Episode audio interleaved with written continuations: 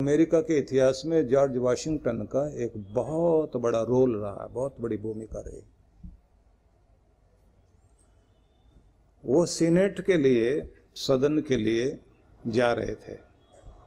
संसद भवन में जैसे जाते हैं ना तो रास्ते में उन्होंने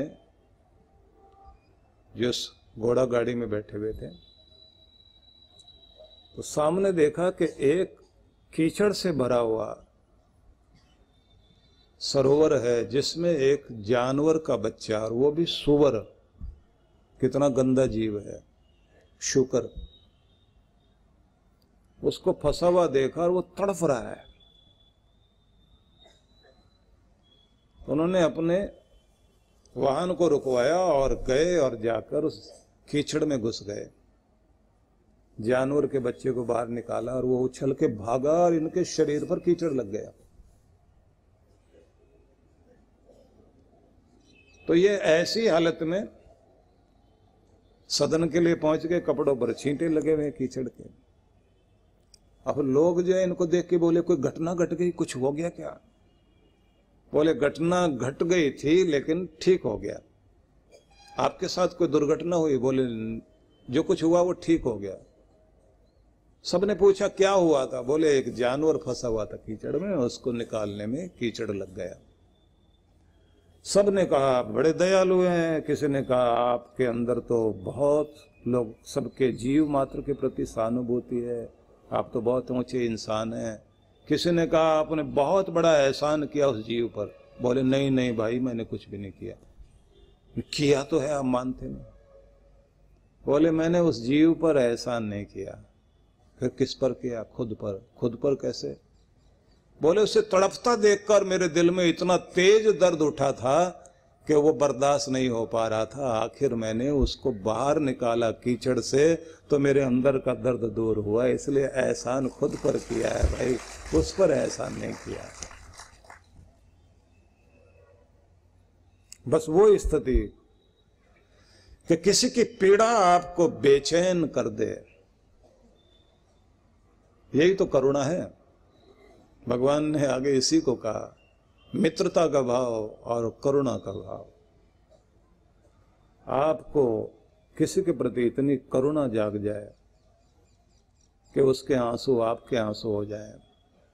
दर्द तेरा हो या मेरा हो, दर्द की भाषा एक ही है। दुख तेरा हो या मेरा हो, दुख की परिभाषा एक ही है।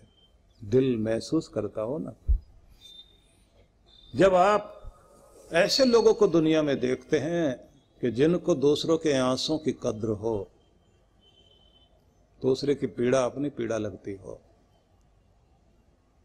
तो ऐसा लगता है कि ऐसे लोगों की ही इस धरती पर ज़रूरत है। क्योंकि पूरी धरती पर आप देखते ना, लोग इतने निर्दयी हो गए हैं।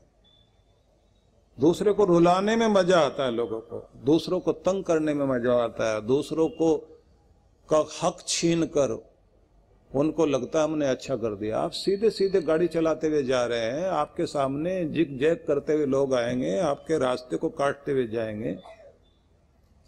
आप के घर के सामने गाड़ी ऐसी खड़ी कर देंगे, जो आपका अधिकार है ना चलने फिरने का, उसे खत्म कर देंगे। दूसरे लोग ना निकल सके। मूर्खता में जाकर गाड़ी ऐसे ढंग से लगाएँ। ये सारी हिंसा ही तो है। आपका अधिकार छीनने की कोशिश। सिर्फ़ मैं ही दुनिया में जीता हूँ, बाकी का कोई परवाह नहीं है। देखिए, प्यार वही तो होता है जिसमें हम दूसरे के प्रति इतने संवेदनशील हो जाते हैं कि हम उसकी परवाह करते हैं, केयर करते हैं। जब आप किसी की केयर करते हैं ना, तब पता चलता है ना कि आपके अंदर प्यार है। किसी को तारीफ़ कर देने से बात नहीं बनेगी। उसकी केयर भी तो करो ना। उसकी परवाह भी करो कि मुझे तुम्हारी परवाह है। तुम कैसे रह रहे होगे? तुम कैसे जी रहे होगे? तुम्हारे साथ क्या घट रहा होगा? मुंशी प्रेमचंद ने कहानी लिखी थी ना, सार सुनाता हूँ आपको। वो छोटा सा एक बच्चा जो अपनी माँ से झगड़ा करके मेले में गया था मेला देखने के लिए। और मेला देखने के लिए गया तो माँ से उसने दो आने लिए थे। छह पैसे का एक आना होता था उस समय, बारह पैसे के दो आने। उसकी बड़ी वैल्यू होती थी उस समय। दो आने लेकर गया, माँ ने भी अपनी चुन्नी में बंधे हुए वो सिक्के निकाल के दिए थे उस बच्चे को। पता नहीं कहाँ से कैसे जुगाड़ किया होगा। अपने बच्चे के लिए बचा के रखे होंगे। औरों के बच्चे जाते थे, अमीरों के बच्चे जाते थे, गरीब का बच्चा भी मेला देख कर आए। तो दो सिक्के दे दिए।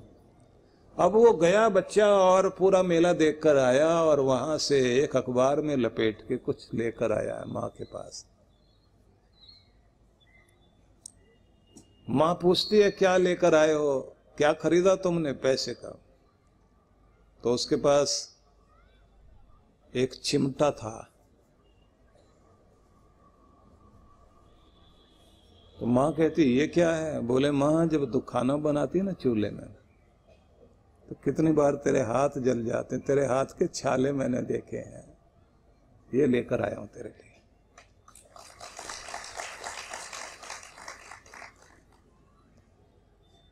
क्या पता लगता है? पता लगता है कि उस बच्चे के अंदर बचपना नहीं है, बड़ा हो गया है। जिसको परवाह है अपने माँ की पीड़ा की, उसको अपने माँ के छाले दिखाई देते हैं। मेरी माँ का हाथ नहीं जलना चाहिए। अपने लिए नहीं मचल रहा था कि मैं मेला जाऊँ। उसने माँ को बताया भी नहीं। चिमटा लेकर आया। है माँ का हाथ ना जले।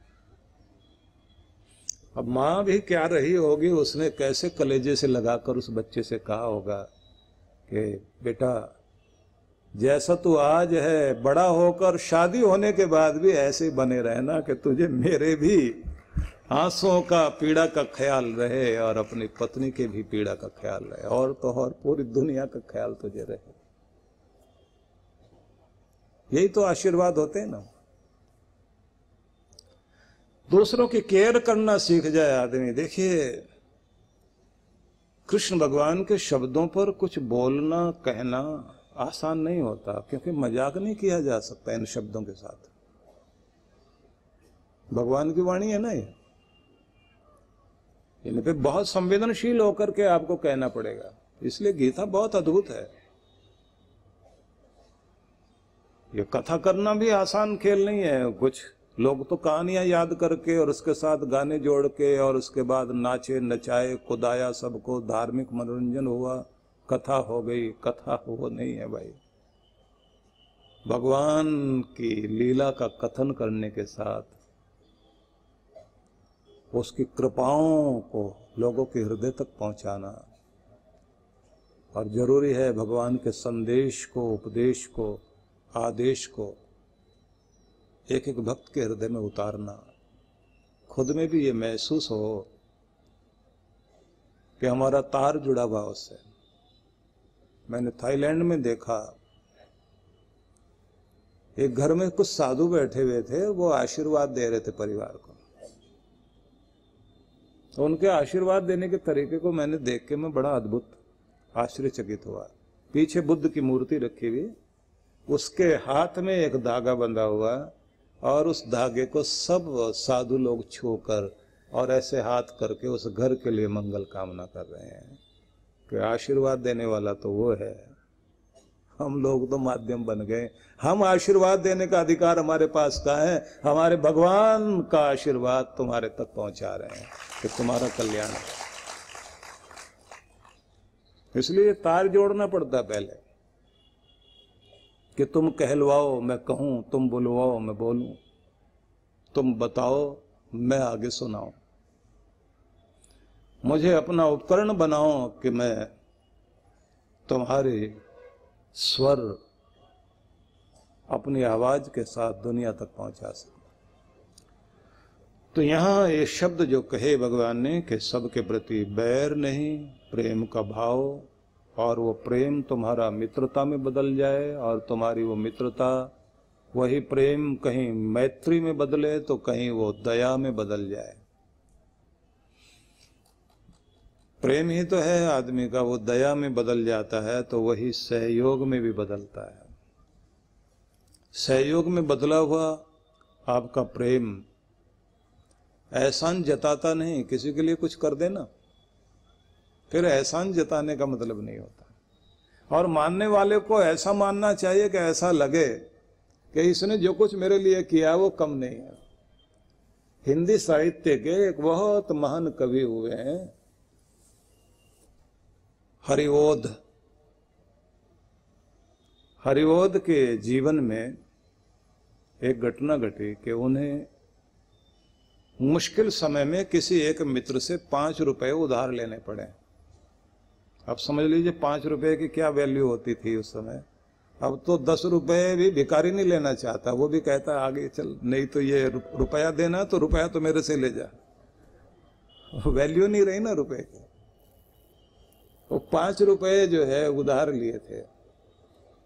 और कमाल ये हो गया कि जब उनके पास पैसे आ गए, वो हर महीने पाँच रुपए का मनी ऑर्डर करते थे अपने दोस्त के पास। और साल भर तक मनी ऑर्डर करते रहे, साठ रुपए भेज दिए। दोस्त मिला, उसने कहा पाँच दिए थे मैंने, पाँच ही वापस करने थे, आप अजीब भुलक्कड़ आदमी हो। बारह बार पाँच पाँच रुपए भेज दिए।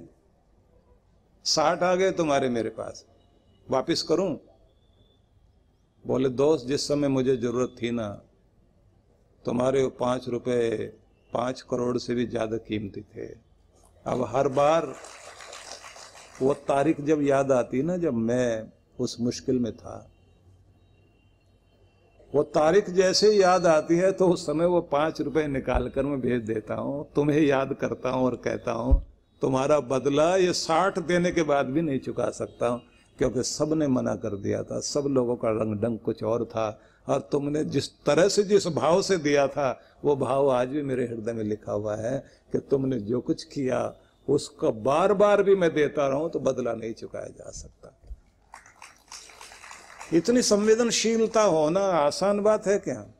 यहाँ तो ये मुश्किल है कि अगर किसी के घर से कोई चीज़ ले भी लें तो जब तक उससे लड़ाई झगड़ा ना हो जाए तो बर्तन भी चले जाए ना किसी के घर के। महिलाएँ आपस में देवी देती है ना।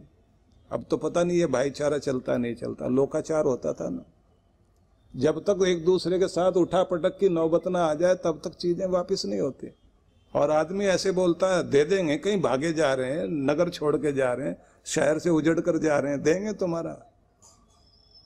दिए हुए को भी नहीं, लौटाने को तैयार है, मानने को तैयार नहीं तो ये संवेदनशीलता खत्म हो गई। चित्त की कोमलता खत्म हो गई। दुनिया में जीना मुश्किल इसलिए हो रहा है, क्योंकि हमारे चित्त के अंदर कोमलताएँ, संवेदनाएँ समर रही हैं। इसलिए धर्म की आवश्यकता है। धर्म की आवश्यकता है कि व्यक्ति का चित्त इतना कोमल बने, इतने अंदर उसके स्त्रैण भाव आ जाए, कठोरता कम हो जाए कि हमारे अंदर का प्यार अपना भला तो करे करे, लेकिन दूसरे का भी ख्याल रखे, दूसरे की परवाह करने वाले बने। हम दूसरे का भी ध्यान रख सकें।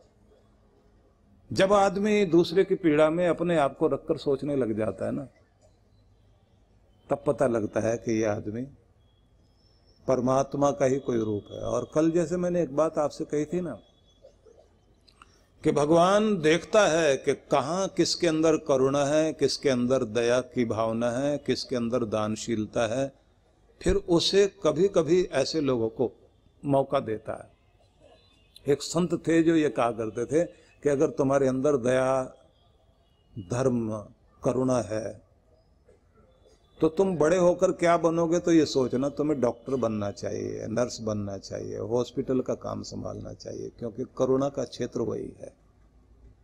जहाँ तुम जाकर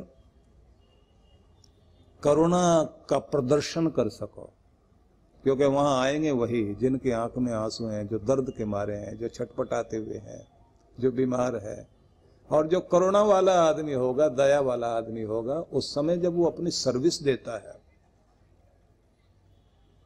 बस वो सर्विस नहीं है, वो पूजा बन जाती है, उसको कोई और समाधि लगाने की ज़रूरत नहीं है, उसकी समाधि तो वहीं लग गई है। इसलिए इस दुनिया को रहने के काबिल बनाने के लिए सत्संग बहुत ज़रूरी है। नहीं तो हमारे चित्त पर लेप चढ़ाने वाले तो लोग चारों तरफ़ खड़े हुए हैं।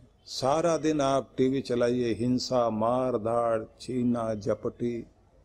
दूसरे का कैसे छीना जाए, कैसे चालाकी कर ली जाए। और ऐसे सीरियल दिखाए जाते हैं कि सीधे आदमी तो बस रोते ही रहते हैं और जो टेढ़े आदमी हैं, वो सब कुछ छीन के दूसरों का आनंद मना रहे होते हैं। वो ड्रिंक कर रहे हैं, वो पार्टियाँ कर रहे हैं, वो मस्ती में जी रहे हैं। और आखिर में अगर कोई फ़िल्म भी ये दिखाएँगे तो ऐसे दिखाते हैं, भला आदमी पूरी ज़िंदगी दुखी दुखी रहा और बुरा आदमी मौज मनाता रहा, बस आखिर में ये कहेंगे, वो जीत गया भला आदमी और बुरा आदमी मर गया बस। तो मरना तो आखिर में सबने है तो वो इतना सब कुछ करके, मौज औज उड़ा करके मरा तो संदेश क्या जाता है? मरना तो है ही, चलो बुरी तरह से मर जाएँगे, लेकिन पूरी ज़िंदगी तो आनंद ले लिए ना। तो सबके मन में वही सब आता है कि जो कुछ बाद में होगा, देखा जाएगा, पता नहीं अगला जन्म होता भी या नहीं होता है। अब तो जो कुछ मिलता है, आनंद मना लेना। और ये एक जीवन दर्शन बन जाता है। पहले कभी चारवाक दर्शन होता था, जिसमें ये भावनाएँ होती थी कि अपना सुख पाने के लिए तुम जो है, किसी का कुछ भी चालाकी से छीनना पड़े, प्राप्त करना पड़े। उनके वो शब्द जो है, यावत जीवे सुखम जीवेत, ऋणम कृत्वा घृतम पिबेत। जब तक जीना सुख से जीना, कर्जे पर घी मिलता हो तो लेकर पीना है, क्योंकि भस्मीभूत से देह से पुनरागमनम कुत? मरने के बाद आदमी को किससे क्या लेना देना है, किसने लेना है और किसने देना है? ये तो एक बार किसी से उधार मिलता हो, घी ले ले करके पियो, अपनी मौज बनाओ ये भी एक जो है जीवन दर्शन था, और उस समय इसको मान्यता नहीं दी गई। बस इसको एक शब्द दे दिया गया चारो वाक, चार वाक। जिसकी वाणी सुनने में तो अच्छी लगती है, लेकिन समाज को खराब करने वाली चीज़ है। ऐसे एक व्यक्ति के दर्शन को, उसकी फिलॉसफी को किताब में तो लिख दिया गया, लेकिन भारत ने मान्यता नहीं दी। कोने में रख दिया उस ग्रंथ को कि भाई हमारी मान्यता नहीं है ये, हम नहीं मानते ऐसी चीज़ को। अब तो सारी दुनिया इसी में लगी हुई है। तुम अपना देखो, दूसरे की तरफ़ लगे रहे तो क्या फ़ायदा? अपना फ़ायदा लो, जिससे जो कुछ मिलता हो। और कुछ लोगों ने शब्द बना रखे हैं, हरकत में ही बरकत है, कुछ ना कुछ हरकत करते रहो। जिससे जो कुछ मिले, लेते रहो, फ़ायदा उठाते रहो। तो सारे में फिर वहीं उसी शब्द को कहते हुए मैं आगे बढ़ना चाहता हूँ। कि समाज को भी ऐसे करुणावान मैत्री भाव वाले और प्रेम वाले लोगों की आवश्यकता है, जिससे ये दुनिया रहने के काबिल बने, घरों में प्यार आए, ज़िंदगी में प्यार आए। कृष्ण भगवान ने एक शब्द का प्रयोग और किया। ये शब्द भी बहुत ही अद्भुत शब्द है। निर्ममो, निरहंकार, निर्मम ये शब्द थोड़ा समझने योग्य है। निर्मम का मतलब निर्दय नहीं है यहाँ। यहाँ निर्मम का मतलब है मेरा नहीं है। ऐसी भावना बनाकर चलना, जीने के लिए ऐसी भावना बनाना। मतलब सब कुछ परमात्मा का है। हम न साथ लाए थे और न साथ ले जाएँगे। यहीं से मिला था। और यहीं के लिए मिला था। इसे जोड़ लेना साथ में। न हम साथ लाए थे, न साथ ले जाएँगे। यहीं से सब कुछ मिला था और सब कुछ यहीं के लिए मिला था। ठीक है? इतना याद हो गया तो फिर उसमें आसक्ति कैसी? क्योंकि जो भी कुछ मिला था, छोड़ने के लिए मिला था उपयोग करने के लिए मिला था, अकड़ने के लिए नहीं मिला था, जकड़ने के लिए भी नहीं मिला था, देने के लिए मिला था, और आनंद लेने के लिए मिला था, और अगली पीढ़ी की ज़िंदगी आसान करने के लिए मिला था, और इस दुनिया के रहने वाले लोगों के लिए भी कल्याण करने के लिए मिला था। ठीक है? याद रह जाएगा? तो इसका इस तरह से उपयोग करना आ गया तो फिर आपको जीना आ गया। कृष्ण भगवान ने कितना सुंदर, महत्वपूर्ण शब्द कहा है। यहाँ अगर बड़ा आनंद आता है कि जब इस शब्द में अटकते हैं ना, क्योंकि जब व्याख्या करने बैठे तो ये लगता है कि हम कुछ भी कह दें, ऐसा नहीं हो सकता। ये शब्द मेरे नहीं है, किसी ऋषि के भी नहीं है, ये कृष्ण के शब्द हैं। ये भगवान के शब्द हैं। और भगवान के शब्दों को उसी गहराई में जाकर पकड़िए। चित्त की वैसी अवस्था बनाइए कि किस चित्त से उन्होंने कहा होगा, किस तरह की भावना लेकर के गोविंद ने, कृष्ण ने ये संदेश दिया होगा। तो जब आप इसको पकड़ेंगे तो फिर क्या समझ में आता है कि वो ये बताना चाहते हैं कि इस दुनिया की हर चीज़ जो भी तुम्हें दी गई है, वो अमानत है। और जिसकी है, उसे लौटानी पड़ेगी। किसी की भी अमानत होती है ना चीज़, उसे देनी पड़ती है ना तो आखिर में उस स्थिति में पहुँच जाइए, मन को वहाँ ले आइए कि तुम्हारी अमानत तुम्हें लौटा रहे हैं भगवान। छोड़ रहे हैं। किसको देना है भगवान बता दो। तो भगवान क्या कहते हैं, जिन्होंने लेना है ना, वो बैठे तुम्हारे घर में। अपने आप ले लेंगे। तुम तो बस छोड़ने वाले बनो।